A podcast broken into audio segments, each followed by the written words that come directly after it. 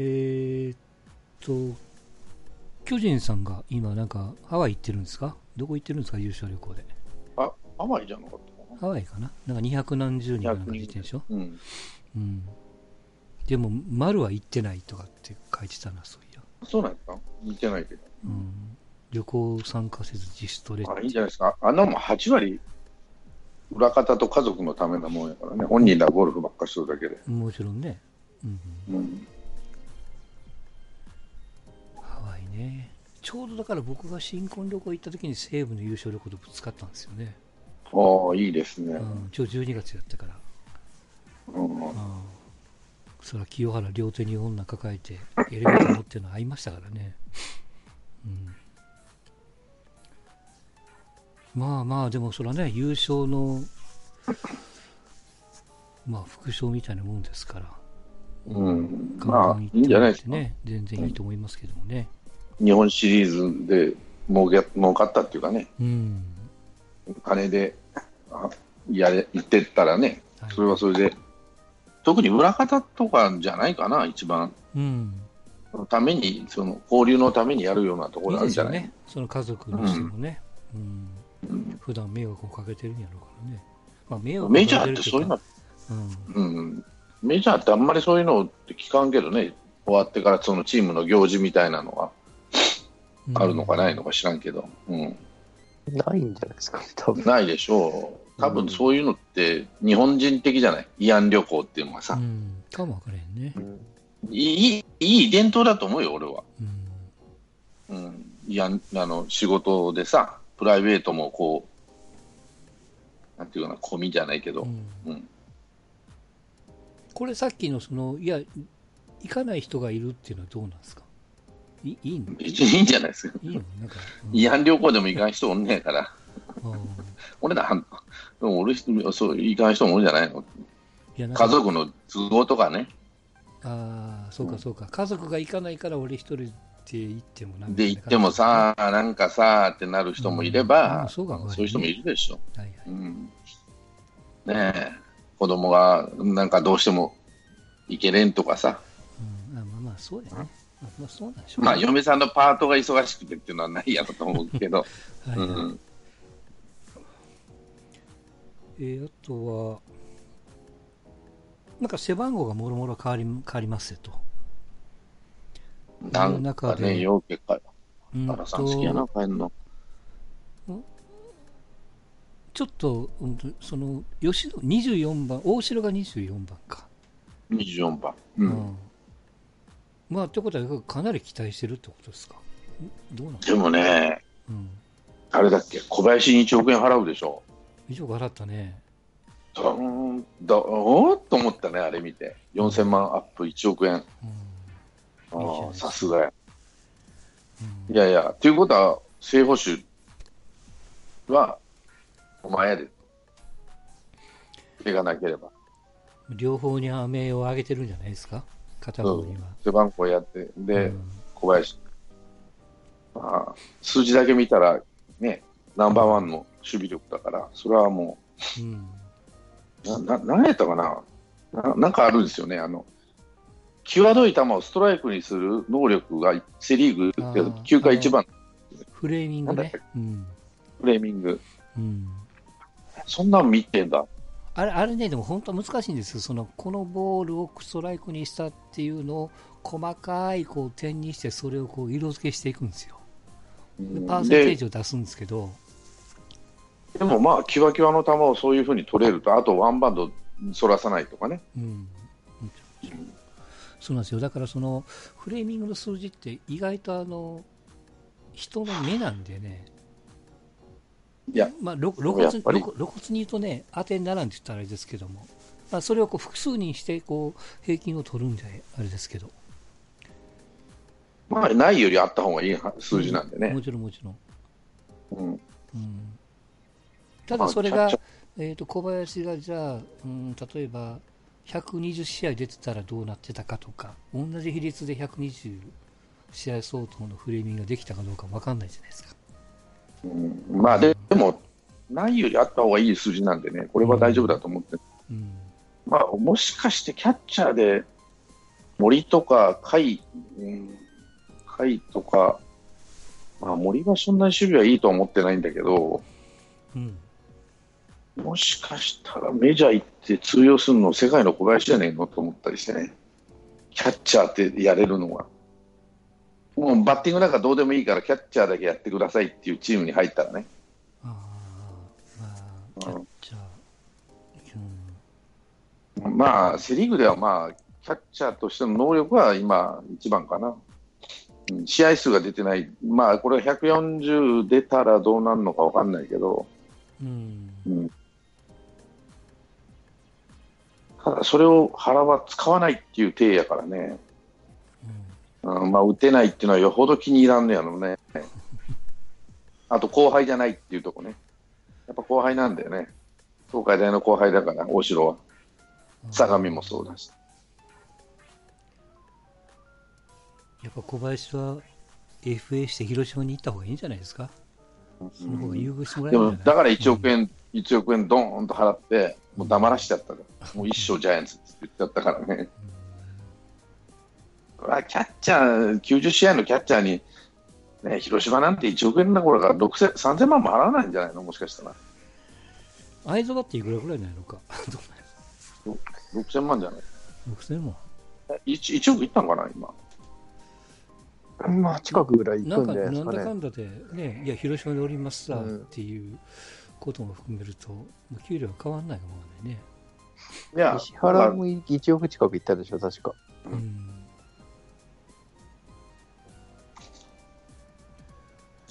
まあ、前から言ってるように、小林あんまり使ってくれない方が、他の球団は僕は楽やと思うから。なんですよ。だ打たない、打たない言ってもね、うんピッチャーがあのフラフラしてくるところは、小林のがだんだん良くなってきたから、小林の。俺も最初はやべえな、こいつと思ってたけど、うん同じとこばっか攻めやがってと思って見てたけど、あとは、やっぱりその、配球とかっていうのはやっぱ分かんないもんね、なんか、なか言っても。うんうんまあ、もともとさっき、肩そのちゃんに言ったそのフレーミングにせよ、えー、盗塁阻止率にせよ、それから後逸の数にせよ、うん、そういうこう見えるところがこうね、きっちりしてればいいかなっていう気がしますけど、守備守備だけで言えばもう一番ね、補って余る周りのその森なんかはまた別格なんでしょうけ打ど、つ方がバカみい。たいに打つでしょ。うんただ、大城は確かに打つとは思うけど、あれ、うんうん、どうかなと思うとこあるからね。うんまあ、さっきのメジャーのキャッチャーの話ですと、ジャンコさん、あれですよね、城島なんかがよく、いや、とにかくそのコミュニケーション力がないとキャッチャーをできへんとかって、うん、うん。よく言ってたよね。ピッチャーが投げたい球を投げさせるのがキャッチャーでしょ、あっちの。うん、キャッチャー主導じゃないリードっていうか。そうそう、だからそれで自分を殺さないといけないし、うん。あとはその、まあまあ、要はいかに気持ちよく投げさせるかみたいなね、その配球の順番というか。そう、だからどうなんですかね。うん打つある程度打撃をベースに見られるんですかね、メジャーは。メジャーはやっぱりね、あの、なんか、向こうの人が多いじゃん。ススペイン語を喋る人が。ああ、結構はいはい。今キャッチャーはね中南米ですね。うん中南米の人が多いんで、うんコミュニケーション能力っていうよりも、やっぱり打つ方と、あと反射神経的なところを見ないんだところは言われるみたいね。うんそのコミュニケーション能力って、そんなに、まあまあ、日本人より英語うまいのかもしれないけどさ、どうなんでしょうですよ。でピッチャーも向こうの人多いからね、意外と。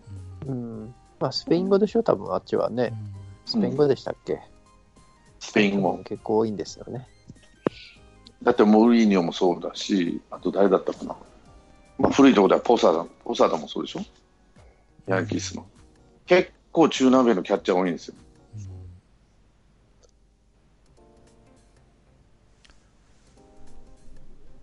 うんまあ、まあ、そのさっきの小林じゃないですけども、これも前言いましたけど、やっぱこう給料がコーンと上がる選手が多いなと思って、特に今年は。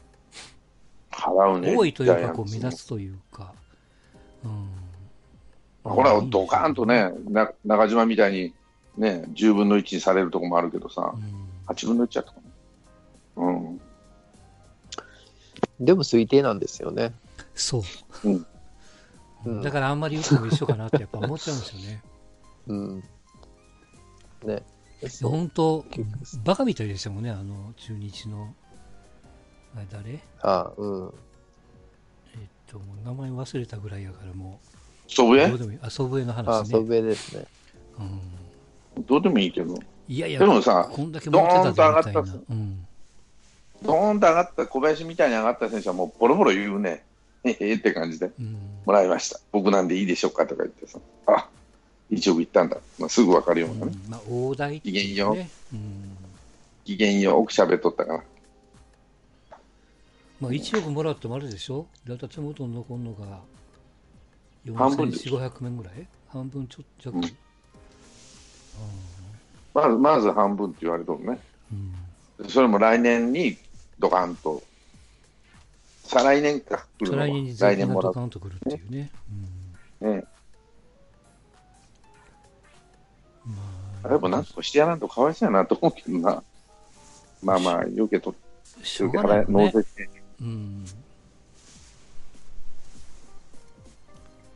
まあまあ、いや、ふ、ふ、普通そういう職業ないもんね。前年と翌年の給料の差が5000万ありますよみたいなのがないから、普通はね。サラリーマンじゃ考えられないからね。印税は取られて渡されるからね。うん。税金取られてから渡されるんじゃなかったかな、確か。印税って、過小印税とかに。違ったまあ、だから本当、貯めとかないといけないんですよ。貯めとかないと、あるいは当だからメジャーリーガーに、うん。アメリカの選手って、7割だっけ、自己破産に近い状態になっちゃうのは。コンサルタント入れないとダメだっていう人ばっかりだって言うんでしょ？そうそう、管理してもらわないとね。うんできないって言うんでしょ？ななんで言ったら、その、きょ親兄弟から始まっていろんな人がたかってくるとかさ、まずね。うん。それと変な投資にはまっちゃうとかね。うん。メジャーリーガーって10億、20億、30億の年俸ももらったりだって、ほとんどがもう自己破産しちゃうって言うんでしょ？うん。だからなんなんやろうなと思うね、その、な何の億何十億もらったからってさ、って話になるわけだ。うん、自己破産してたらさ、まあまあまあ、でも一時の夢を見たってことでいいんじゃないですか？そんな。特にまあ自己破産しようがどうこうがね。中南米の選手なんかもうひっどいらしいね。やっぱたかられるって親兄弟。すんごいらしいね。そら、がないとね。い市場ですら自己破産してましたでってニュースになるぐらいもんね、今。いや、自分が悪いんだけどね。ピッチャーとしての能力はないし。うん、いや、まあまあ、その、いやその銀行のローンでどうこうでしょ？駿河の。うん、まあ、あれはちょっと不運なところもあるけどさう。ん。なんか今 YouTuber やってるってね、見ましたけども。すごいな。あの、まあ、今日ちょっとあ話をしたかったのが、あの現役ドラフトのお話ですよ。あなんかやる、うんなんとかかな。うんと、まあ今、選手会と、えーそれから、まあ、球団とでの話し合いをしてて、まあ、深い話に、まあ、どうやらなっていけそうだと、年内には目処がつくんじゃないの？みたいなね、話ですけど、要するにくすぶった選手の救済ですわな。うん。うん、で、まあ、どういう人が対象になるのとかどうなるのっていうのはやっぱりその、えー、と選手会が目指しているものと球団が考えているものとやっぱりこう壁があるみたいでなかなかすあの選手会の思い通りにはいかないけどもまずはやっぱりこう今会長が住谷がやってるんやつねそういえば。うん。うん、2020年からやりたいんだと、早くやりたいと、出場機会の少ない選手を救済したいんだというところですけども、なんとなくこう大枠が見えてきてるのが、各球団から、えー対象、まあ、いろんな条件含めて、対象8人出しなさいと。うん。うん。でその8人を見て各球団が最低1人は指名せんといかんよっていううん。感じなんですってねこれって本人拒否できんの？嫌ですって。いやその細かいところまでちょっと見えないんでなんとなく流れ的にはそうん。そうなんですよ。だから A っていう球団が B の球団の1人を引っ張りましたと、うん。そうすると抜かれたチームが次、えー残りの球団から引っ張るっていう。うん。でそれをこう順繰りにこう繰り1巡目2巡目って繰り返していくっていうね、本人の拒否権はあんのかなと思ったのよね。うん、いや、例えばもう自由契約ですよと、こいつらは。はいはい。そういうわけじゃないんでしょ？ということは、例えばジャイアンツ、まあ、ジャイアンツじゃなくてもどこでもいいんだけど、うん。タイガースに指名されましたと、あなたは。さあ行ってくださいって、え、嫌だってなったらどうすんの？そんなやつはいない出です。してくれ、出してくれって、いや、いや、嫌だ、俺、ジャイアンツしか嫌だっていう選手が出てくるかも、元木とか貞岡みたいな選手が出てくるんじゃね？だからそういう選手、だから出してもら出します、あんたったら、本人の同意を得てから出すのかな？いやわかんないだからその、ね、細かいルールまでは全然出てないから外に出てないから見えないわからないんですけどいや、例えばさ、いや、阪神ならいいけどさ、俺、ヤクルトなら嫌だっていう選手がいるかもしれないですね。いやまあそもそもすそれはまたちょっとまあ別の話になりますけどもともとはじゃあそうやってこうあまあ強制的にまあまあ反強制ですわな。動かしましょうと人をと。で8人挙げる人はいずれもあのイメージではちょっとこう、えー中堅年寄りそれから若手の何年か経過した人みたいな感じですよねでその人らが他に行くと。で他に行って寝かされたんじゃ意味がないからその選手は使わんといかんよっていう条件をつけるのかあるいはいや移籍したら移籍したで終わりだと。あとは使うかどうかはその取った球団次第みたいなことになるのか。さっきストーちゃんの言ったその選手の拒否権がどうどうなるのとか、そこら辺のところとかさ、例えば怪我持ちの選手とかね、うん怪我持ちの選手出されて、いや、俺、怪我してるのも、来年どうなるか分からへんってなった選手を指名して、一定の期間出しなさい言われても、こいつ怪我してんじゃんって話、まあ、仮に指名したとしたらね、うん。まあまあそもそも怪我してる人は多分さっき言った指名をしないもんね。そうなってくるとね。怪我しとる、例えば、どうやろうな、怪我しとるけど、結構いい選手とかさ、うん。3年怪我してましたとかね、うん、どうすんのかなと思って、そういうの。本人の拒否権がないってなると、それが一番問題。まあ多分その雰囲気的にはですよ。雰囲気的にはあのその自由契約の一歩手前みたいなうん。感じですよね。だからそういう選手なんかだと逆にいやいや俺は巨人じゃないきゃ嫌やと出ていきたくないって、まあ、言ってる時点でまあアウトになるやろうし、あと、年俸はどうすんのって話だよね。うん、まあまあスライドなのか例えば FA とかなんとかやったら年俸保証するじゃない。うん最低でもこんだけは年俸保証はしますよって話になった時に、うんまあ大体トレードって年俸保証するじゃない。あの、紳士協定的なところがあってね、下げ、下げて年俸をするってことはないじゃない。あその年でね、うんそうそうそう。ってことは、その、下げられてもおかしくない選手が、例えば3000万だとするじゃない。うん今年ね。うんでも全然ダメでしたと。うんはい、この人2000万です、買いますかってやるのか、3000万です、買いますかってやるのか、そこのところがどうなるのかなと。いや、それはもう本人との自由です。で、指名されました、行きまし行こうと思って交渉しました。いや、2000万円でって言われたら、いやいやいやいやいや、隣ううちのチームで3000万円やったでって話になるのか、そこのところどうすそうそう、もともとだから2案あって、えー、と新人のそのドラフト会議の後にしましょうっていうパターンと、あとはそのシーズンの途中、6月とか、その辺にやりましょうっていう案が出てましたよね。もう余っとるんだったら、ウィンターミーティングみたいなことしたらと思うけどね。あーまあ、だからそのシーズン終わってからその新人のドラフトの後にやるっていうのは、イメージ的にはそんな感じじゃないですか、ウィンターミーティング的な。ドラフトっていうよりウィンターミーティングみたいなことをしてさ、トレードして金銭なのか無償なのかね。うん中田がそうなんでしょ？無償じゃない。今日知ったおだからやってるところはやってるんですね、そうやってね。うんで、なクビになった選手拾ってきたりね、3桁にして。うん、だから、その、まだだからまあその細かいところが見えないから何とも言えませんけども、なんとなくそのいわゆる現役ドラフト的なところをやったら人が動くんじゃないのっていうふうに、まあ、選手会は見てるみたいですけども、な。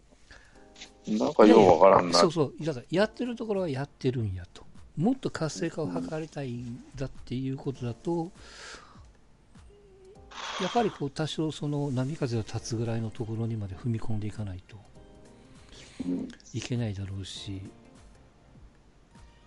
さっき言ったその阪神にバンクの中田が来るっていうのは、それはその現役ドラフトで見なされるんであればね、うんもうもう話ついてんじゃんって話になるとね、そうなるとうんその球団その1対1の阪神とソフトバンクで話し合いじゃなくてソフトバンクの選手を11残りの11球団が狙いに行くみたいなことになるから、まあ、機会が均等なのかも分かりませんけど。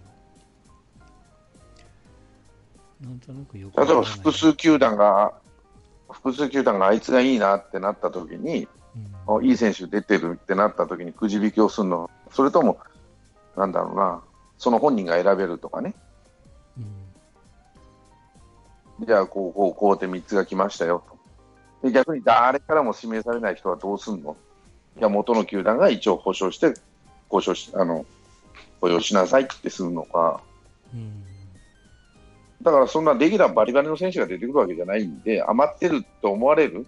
うん。例えばプロテクトを外すの8人出しましょうってなった時に8人出して誰からも指名されんかったらどうするの？って話やしねもともと選手会はプロテクト式を希望してたんですね、最初はね。で余った選手をみんなでぐるぐる回しましょうって話なんでしょ？そうそう、なんか40人か50人かでプロジェクトかけて、残りの選手がもう全部リストアップみたいな。うんいやもうそれやと、なんていうの、意図的にいろいろやってるところもあるし、なんか、それだと難しいから、7億円の選手残されてもさ話なんですね8に選ばせてよみたいな感じなんでしょうけどね。あの FA の人的保障みたいに問答無用でバーンと取られるっていうんやったらね、うん。うん、とただし年俸は保証しなさいよと。最低ね。あの昨年の年俸は必ず保証してくださいねっていううん。話になってくるかもしれないしね。まあ、だから余った誰からもドラフトされなかったらどうするのかなとかね、うん元の球団は首を切っていいよとかね、そしたら、ああ、じゃあ自由契約だったらうんやります、じゃあじゃあ意味にちゃんと思ったりするけどね、3桁で雇いますとかね、どうするのかな、そこら辺のとこはどうするのかなと思って、まあ、もちろんその具体的な、ね、ところはまあこれからなんでしょうけど、まあ、あったにしても多分外に出てこないからね、うん。わかりませんし、NPB 側の窓口が確かね、阪神の人ですよ、うん確か。うん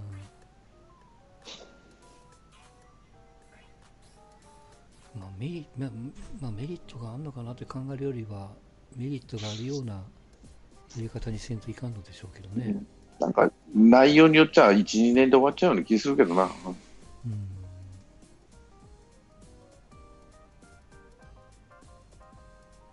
だってこれ、例えばこれをさ、社会人とかね、そういうところを広げ枠広げてやったらもっと面白いんじゃないの、うん。うん。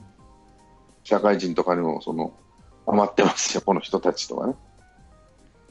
なんとなく、ジャンコさんどう思うかわかんないですけど、その、うん。うんと、いわゆるこう、現役、形にはなってないですけども、現役ドラフト的な自由競争の枠があるわけじゃないですか、今。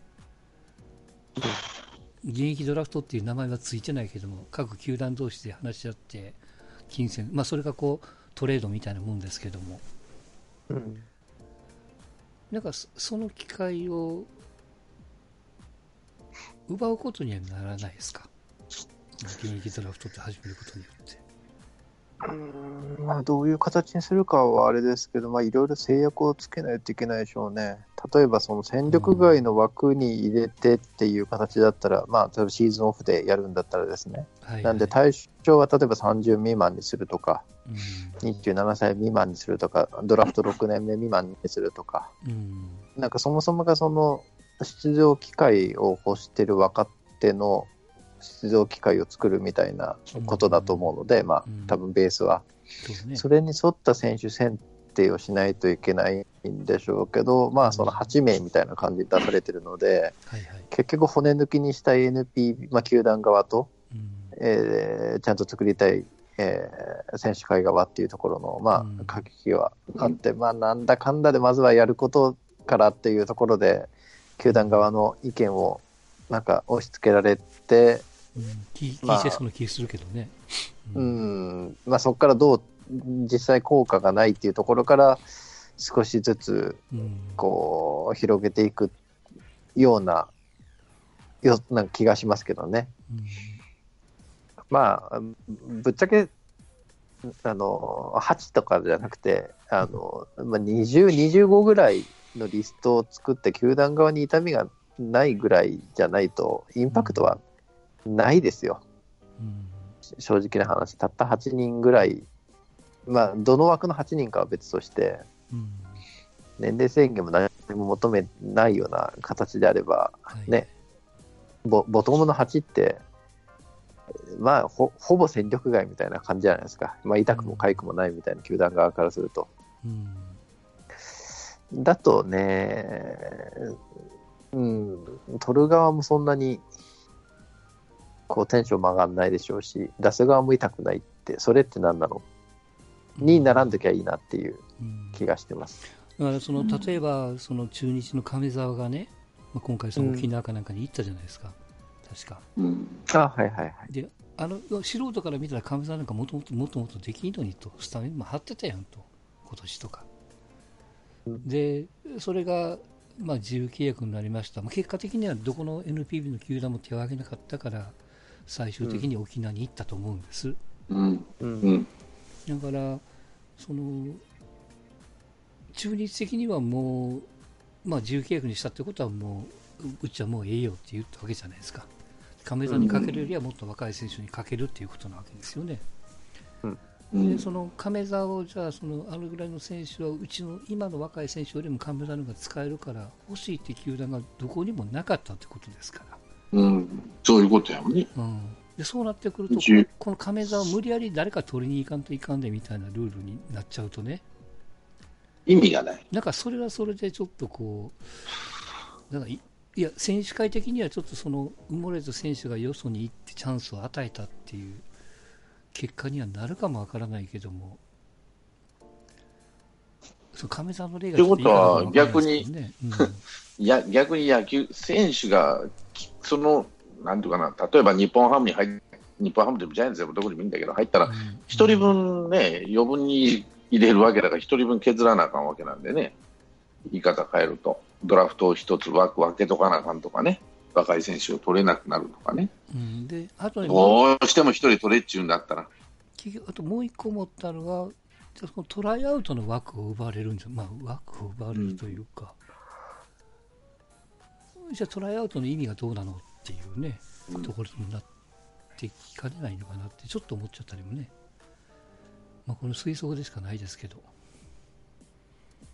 やっぱ危惧するのは、なんとなく、ジャンゴスもちらっと言われた、とにかく制度を入れてなんか形を作ってダメならいいろいろいじるっていう、まあ、やり方もある種の手段なんですけどなんか放り込み方間違えるとその期間に当たつ選手はえらい目に遭うなっていう気もしたりするまあでもなっていうね。えらい目に遭う選手も、要は球団から、まあ、広く言うと、もうほぼいらないっていう扱いの選手じゃないですか。うんまあまあ結局ね。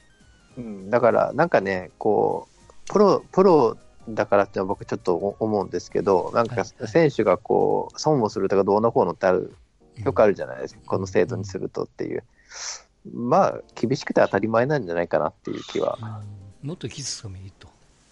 うん。っていう、なんか、妙にこう囲って長年、こう、まあ、つ本当にダメになるまで囲うよりは、まあ、さっさと切れ切って、で、またどっかに再雇用してもらうみたいな、そういう循環をとりあえず作ることの方が、僕、うん結果として選手にとってもいいことなんじゃないかなっていう気はしなくもないですけどね。はいはい。うん。いや、僕ちょっと思ったのが、現役ドラフト同行ってやるんだったら、もっとトライアウトをもうちょっとこう、整備したらどうやと思ってるところがちょっとあってね。うん、そこの再雇用ってなんか、なんとなくどこの球団も腰は若干重いですよね。うん。うんうん、そこまで魅力はない見えなな見えないんですかね、やっぱり。どうなんですかわね。かんない、今のところだからその元プロが来て、一応会場とかその機会は湧くけども、うん。あ西岡が来るでと、あるいはその誰、えー2年前に辞めた誰それが来るでみたいな、それと話題性はあったにしても、その中身が伴わないっていうね、でもさ、そうですよね。12球、12チームあってさ、どこも雇わないとフリーになった選手はね、うんうん。まあ、いくらかは別としてさ、変な話も1000万でも2000万でもや、亀沢あったりとかね、それとか村田にしてもそうじゃん、村田、うん。うん。ね。もううん。ね、どこも雇わないってことは、うん。やっぱ費用対効果と、うん費用対、金でもないんだけど、うん。やっぱりいらんねやろね、言い方悪いけど。需要と供だからそんな現役ドラフトしてぐるぐる回したって結局一緒なんじゃないの？だからその違うチーム行って花開くっていうのは、これはあるとは思うけど、それはトレードじゃない。もだからウィンターミーティングであったところでトレードをもっと活性化した方がいいんじゃないの？と思うけどね、うんそこでも。っとこうスポットライトを当てるべき、えー、とドラフトで入った、うんとドラフトで入った5年目の選手みたいな、20代、24、5みたいな選手、その選手がくすぶってる選手をなんとかしましょうって言うなら、そこに本当にもうちょっとクローズアップししてあげないと。うんだから、それこそいらいる選手と、いるチームといらないチームとのそのリストアップをし、まあ、ドラフトじゃなくてもいいからトレードで出しましょうとね、例えばピッチャーじゃあ待ってるし、もうこれぐらいの年のピッチャーも使えないよとなってくるチームと、いや、もう1枚でもピッチャー欲しいよと、うん、西武とね、例えば、そうだな、どこがいいかな、まあ、同一リーグはあんまりやりたがらんかもしれんけどもさ、例えば楽天とかね、西武と楽天でピッチャー回ってる方が出すとかね、あタイガースと西武みたいな感じでさ、うん。もう打つのはいっぱいんだけど、もうピッチャーとにかくいねえんだよ、いや、ピッチャーなら1人や2人出してもいいかな、能見さん出しますわと、その代わり、じゃあそっちは、えーっと栗山出しましょうかって話になったら、それこそ本当の活性化じゃねえ。栗山ならまあレフト使えるだろうとね、しばらくの間ね、うん50試合が。能見さんやったら中継ぎやってくれんじゃないってなったらさ、西武欲しいなと思うかもしれないし。そうか、あの球団にしたらその農民を出すのはいいけども、いや、俺、うちは出すんならパ・リーグしか嫌なんやと。そう。で、そうするといや、お同一リーグにも行かれるでみたいな。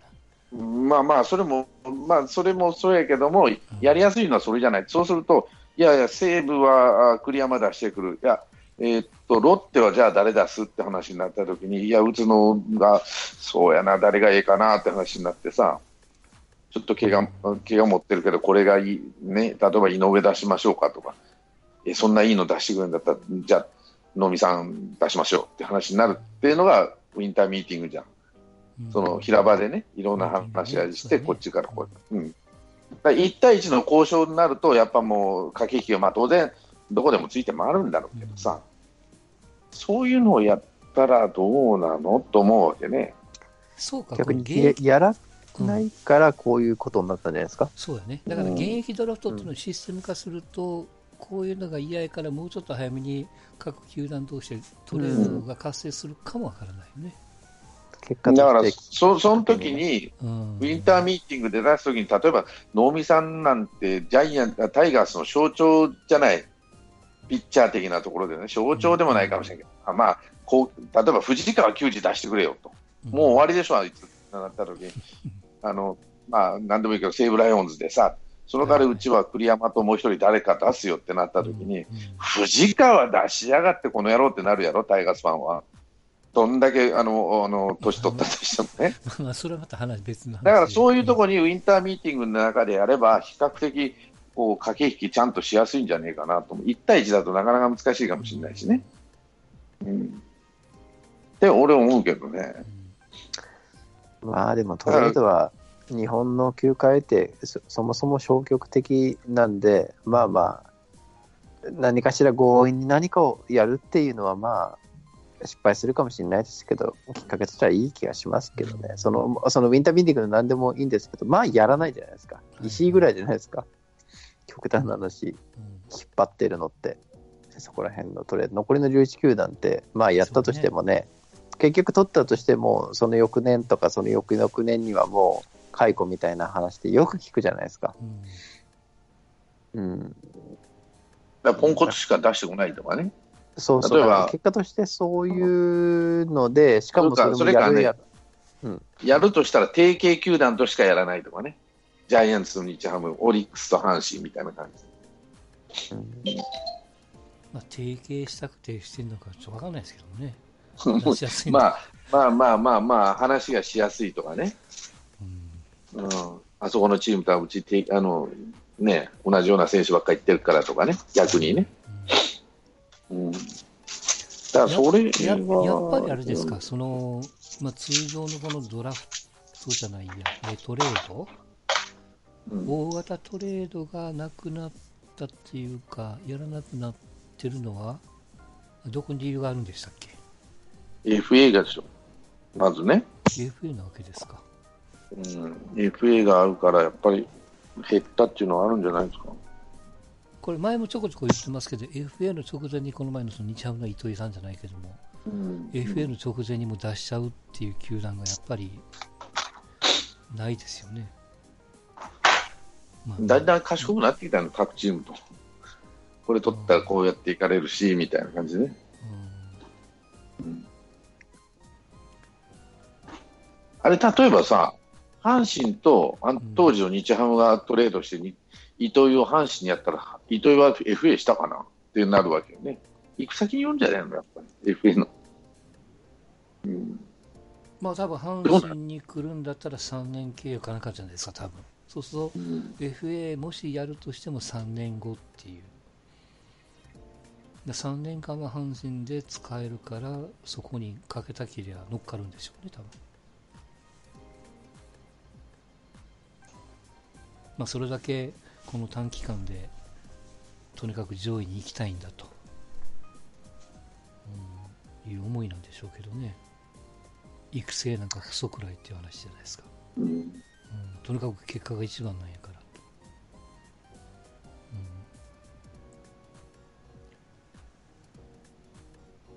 まさにその今回の、うん、とバレンティンをバンクが持っていくような感じじゃないですか。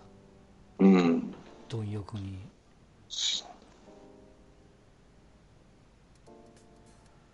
なんかヤクルトのファンクラブ球団やったかな？なんかカレンダー差し替えのお知らせみたいななんか載ってましたよね、うん、うわほんまに決まったんやっていうねファンが嘆いてましたけども、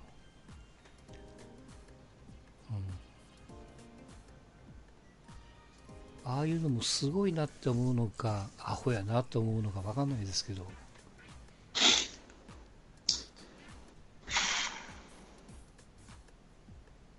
選手的には高く評価して優勝できるチームに雇ってくれるんだから万々歳でいくでしょうしね。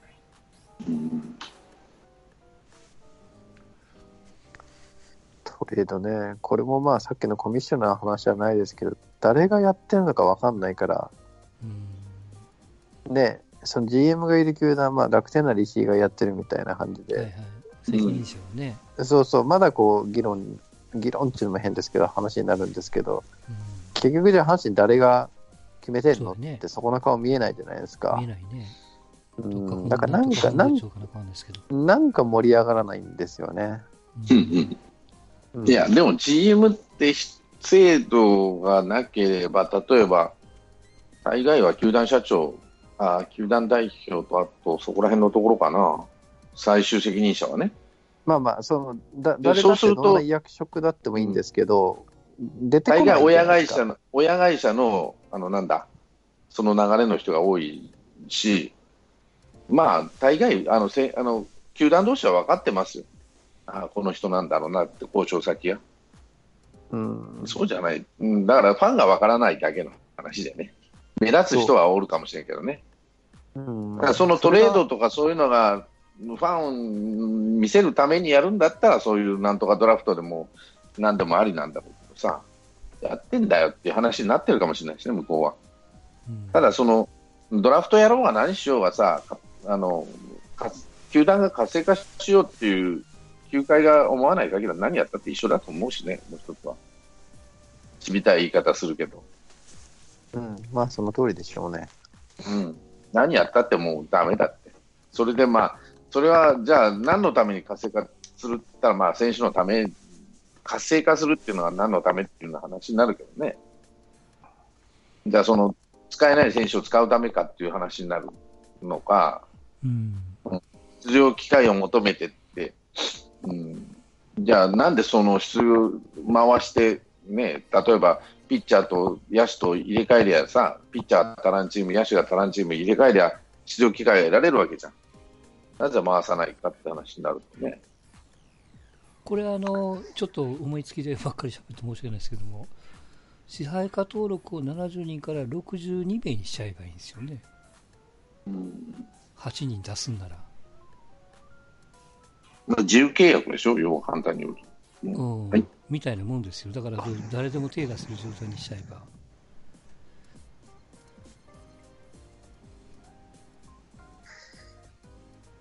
まあね、その8人とかややこしいことせんと。うん。ある一定の時期が来たら、うんとえもちろんその外国人とか FA の選手とかなんとかかんとかっていろんな条件をつくんですけど、うん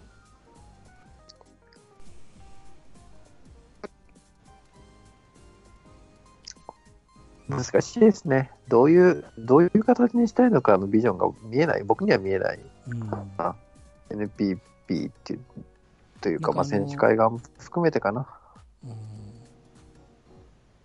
まあ、ももっとあれか、そのまあ僕はテレビを見てないだけなのかもわかんないですけど、マスコミがえ選手会の言い分をもっとアナウンスするとか、選手会としてもっと候補を立てて、こういうことをやりたいんだというふうに、まあ、ファンに訴える、公に訴えることがいいのか悪いのかわかんないですけど、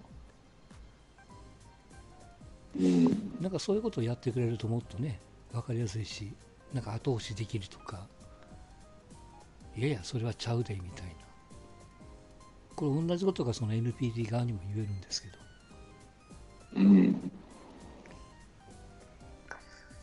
ね、単純に6年で FA に自動的になるっていう形にすれば、ほぼほぼ解決するのになって思いますけどね。うんごちゃごちゃ言わずに。そういうことですね。うん。うん。ね、もう6年で芽が出なきゃ別に、あの、うん FA だから他球団と交渉すればいいし、まあもちろろんそこで首切られるリスクはあるんでしょうけど、ん、はいはい、そんなリスクい言ってたら出場機会とかどうのこうのも言えないですからね。うん。まあ、球団側も嫌がってるし、選手会側も嫌がってるのかもしれないので、この話はならないんでしょうけど、まあそうなると結果的にお茶を濁すような話にしかならないから、まあすっきりはしないわなっていうところじゃないですかね。うん、まあそういうのはリスクをしょわんとね、選手側をそうそうそうそうそリスクを取って活性化するなり、そのまあ、ビッグマネーを得るなりして、うん。うん。うんやっぱ首切られるよと、その1億円取って、1億円の活躍しなきゃ、はい、首って、それからあの思いっきり下げられるかね、3000万までドーンとはいはい。あのや上げられるとかね、そういうリスクにが嫌なら、もうしょ球団に頼むからっていうことになっちゃうかもしれないし、活性化はしないよね、そうなると。うんう。そうですね。まあ、まあ、活性化っていう翌年ののはやっぱり、うん、プラスだけじゃなくてマイナスもあるんだよね、楽しみ。そう。ね、25%の減俸制限も、翌年の税金とかが問題でしょ、確かあれって。そうそうそう。うんそうん、そんなこと言ってたらっていうね。だってクビになるかもしれないじゃんって話なんかもしれんけどね。うん契約してくれるだけマシって中島みたいな感じになるかもしれんしさ。うんだからまあ、厳しい、ね、激しい、その、活発っていうことはイコール、それは厳しいことにもなるわけだか選手はら。活躍の場は与える、まあ、活性化して、あの、くすぶってた選手っていうのは、どうなんかなと思ったりもするけどね、でも今、チャンスって、うん、そんなにないことないと思うんだけどね、いろんな機会があって。まあでうも、ん。その球団の色であったりとか、あの指導者とか、もろもろで変わる人も多いでしょうから、うん。だからまあ、もしね、そのどっかの、まあ、6年でも5年でもいいんですけど、どっかのタイミングで FA になった、じゃああの人のところに行きたいみたいな、うん。うん、まあね、初年度良くて2年目、3年目、コーチが変わってダメになったみたいな選手であれば、うん。そうね。特にそうですよね。藤波じゃないですよ。なんか藤波あのいろんなところにこう機械をつけて今データ取ってるじゃないですか沖縄かなんかで。うんはいはい。なんかアメリカにでもさなんかね一人50万かなんか出して読んだみたいなね、うん。うん